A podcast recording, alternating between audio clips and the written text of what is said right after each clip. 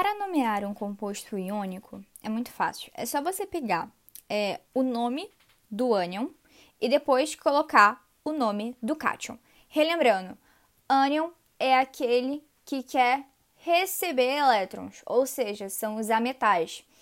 E os cátions são aqueles que querem doar elétrons. Pensa assim, a pessoa que doa elétrons é uma pessoa positiva, é uma pessoa gente boa, então ela é o maisinho em cima, tá? E a pessoa que quer receber é o menuzinho em cima.